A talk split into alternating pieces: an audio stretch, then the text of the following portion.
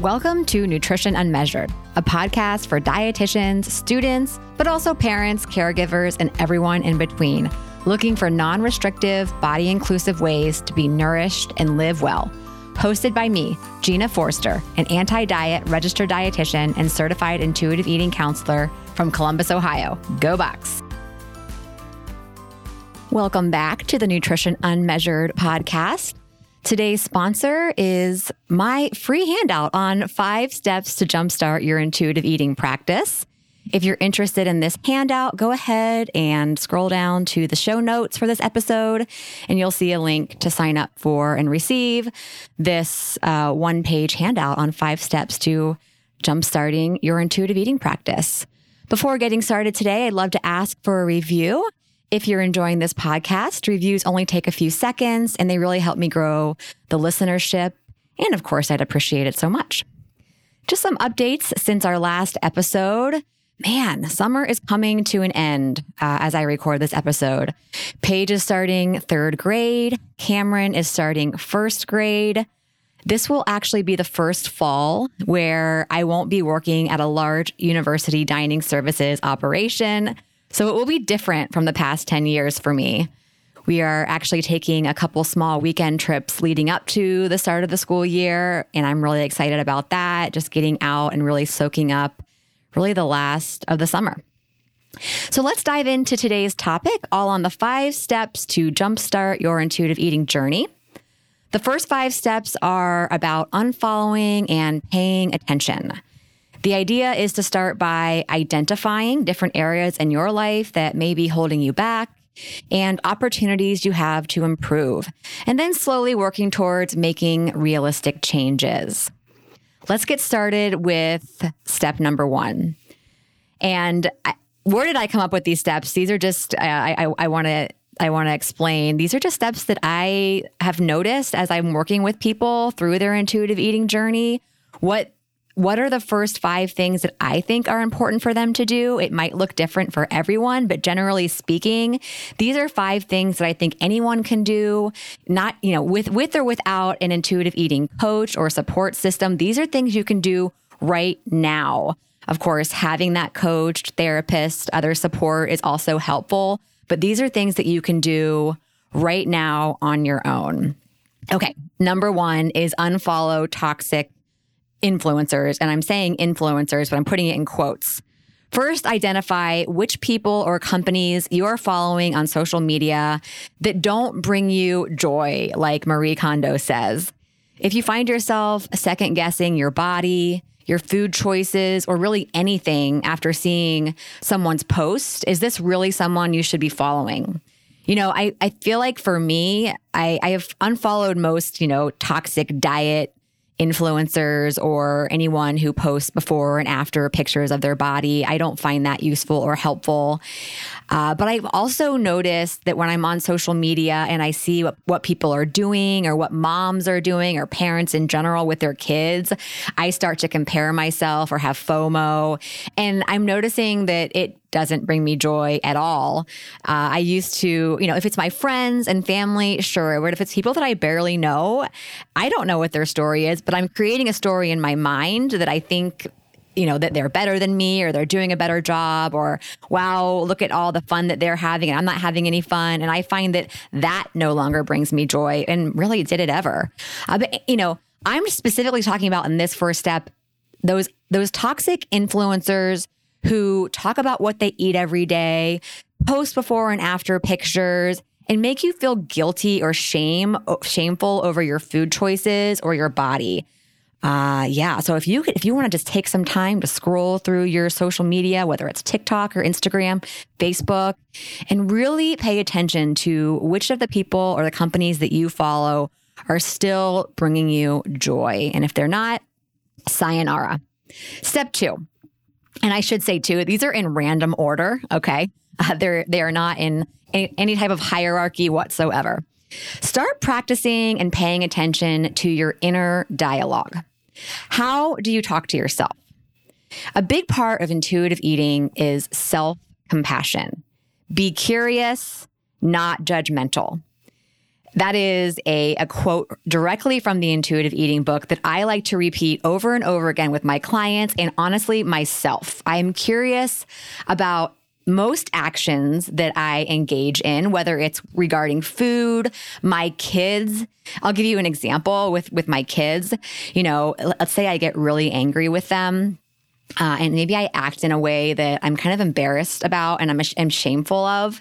You know, in the past, I might have really judged myself for that for that action or you know gotten really mad at myself and you know had this inner dialogue about how bad of a mom i am i could do so much better what was i thinking but now I, I, like to remind myself of this quote be curious, not judgmental. So now when I get really short with my kids, which of course does happen from time to time, especially over the summer, I will say it probably happens more than it should.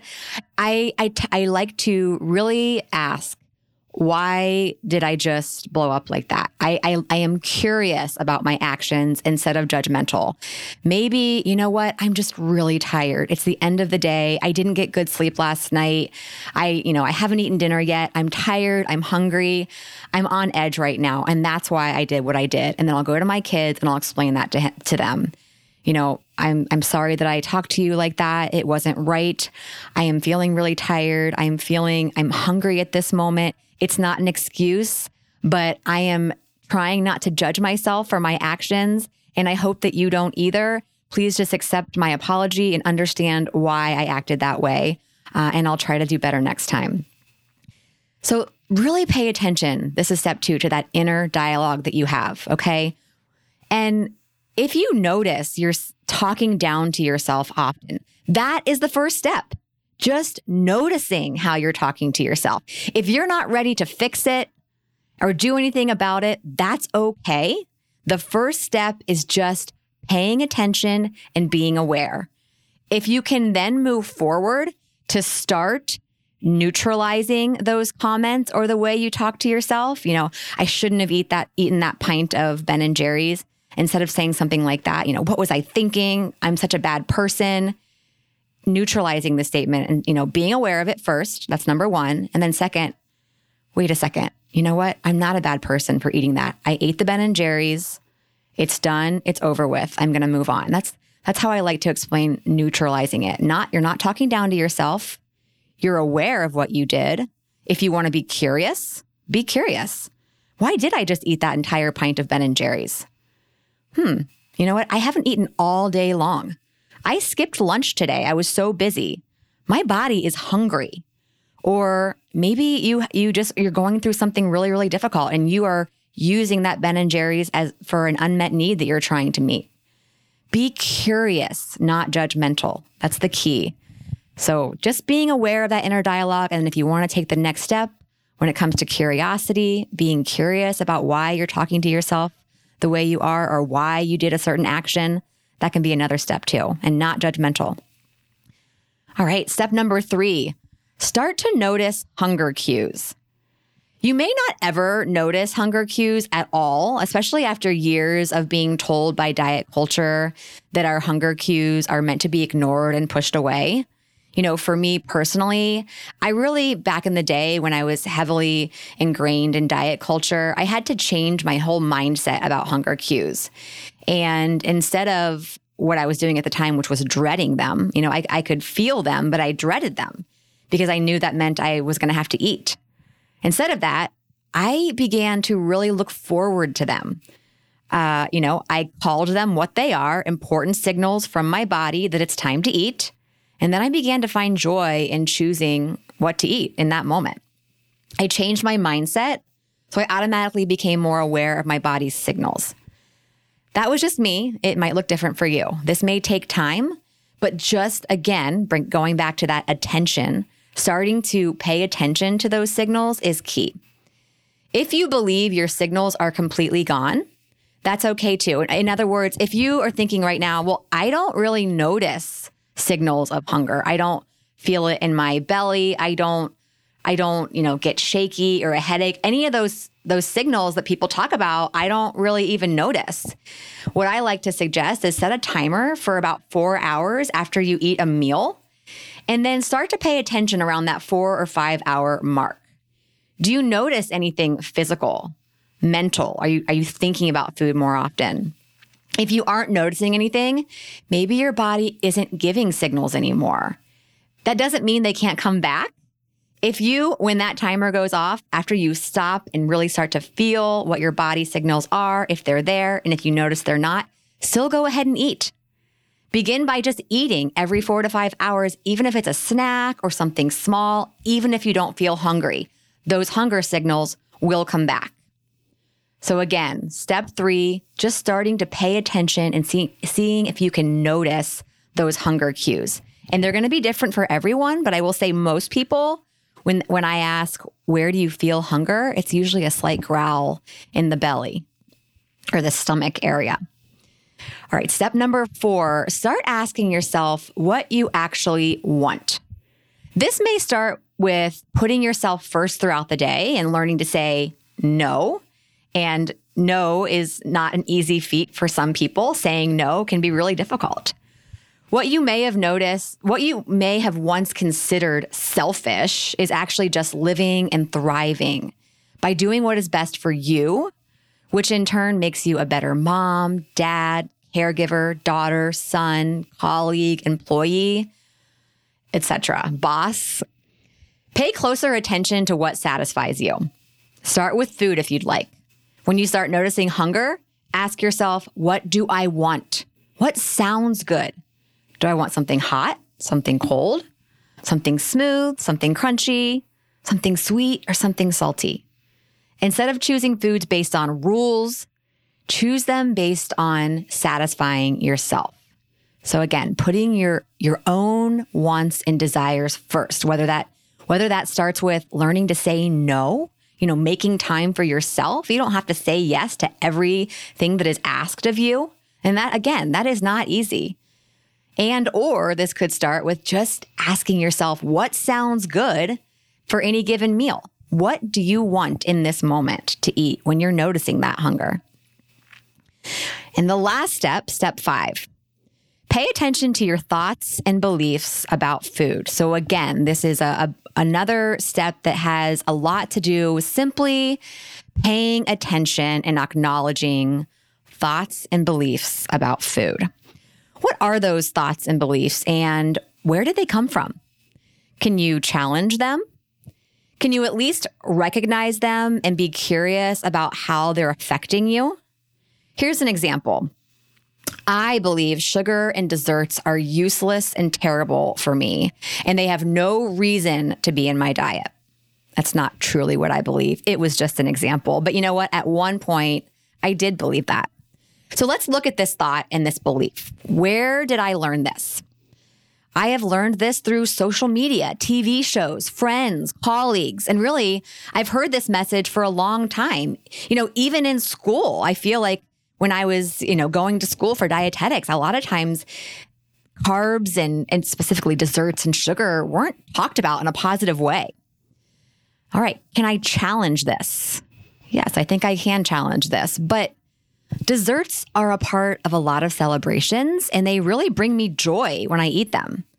And I also notice that when I skip desserts because of a rule or a belief, I then crave them more throughout the day and then when I do give into my diet rules or my rule about eating desserts, I eat way more than what feels comfortable in my body. So, in the long run, this belief is causing me fear and restriction that's really unnecessary. I think that if I just allow desserts and treat them more neutrally, maybe I won't obsess about them so much. Maybe I'll feel more in control of myself when I do eat them. Let's continue challenging them. Just because desserts don't have quote unquote important nutrients doesn't mean they don't have an important role in my life. Not everything I eat has to provide important nutrients. Didn't I learn uh, it's more about dietary patterns than my minute to minute food choices? Overall, my food choices are sound and I can always make space for a good dessert. Okay, that was a long example, but that is exactly what you can start doing. When you pay attention to your thoughts and beliefs about food and you acknowledge them, you can start by first challenging them. And then, second, maybe maybe even looking at past experiences and challenging them based on that. So I thought about my past experience having restricted sugar. And I know that caused me to over obsess about sugar, think about it all the time. And then when I was around sugar, I had no control over my intake. Okay. I, I challenged my thoughts about sugar too. I thought, you know, sure, sugar and desserts don't really have any quote unquote nutrients, but who is to say that they don't fit into a balanced diet? Who's to say that sugar has no place? You know, it's not about my minute to minute food choices. It's about my dietary patterns. And overall, I think I make pretty sound food choices. So who's to say having a dessert, even regularly, daily, is bad? So Uh, pay attention to those thoughts and beliefs about food and start challenging them. That is the last step I have for you. Just a little recap for you. For first of all, as a reminder, I have put a link in the show notes with all of these written down. So you can go ahead and click on that link and you will get this handout sent to you in your email with all five of these steps. So you can remember them, put them on your refrigerator, put them in your bathroom, wherever you need the reminders of these five steps. And I'm going to review them with you uh, really briefly here. Number one, and these all have to do with acknowledging and noticing things, right? So, one, notice who doesn't bring you joy on social media and start to unfollow those people or those companies. Number, number two, start practicing and paying attention to your inner dialogue. So, practicing more positive inner dialogue. But first, it's about paying attention. What does your inner dialogue sound like? Number three, start noticing hunger cues.